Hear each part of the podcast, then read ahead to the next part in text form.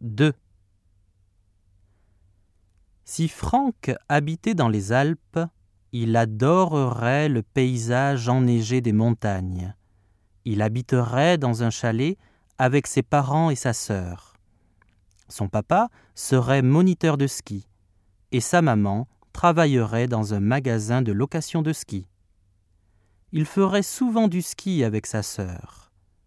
Sa maman cuisinerait des plats consistants avec des produits de la montagne. L'été, il ferait des randonnées avec ses amis. Il partirait très tôt le matin, marcherait toute la journée et arriverait au sommet d'une montagne.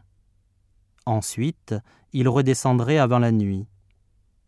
Parfois, il dormirait une ou deux nuits dans la montagne.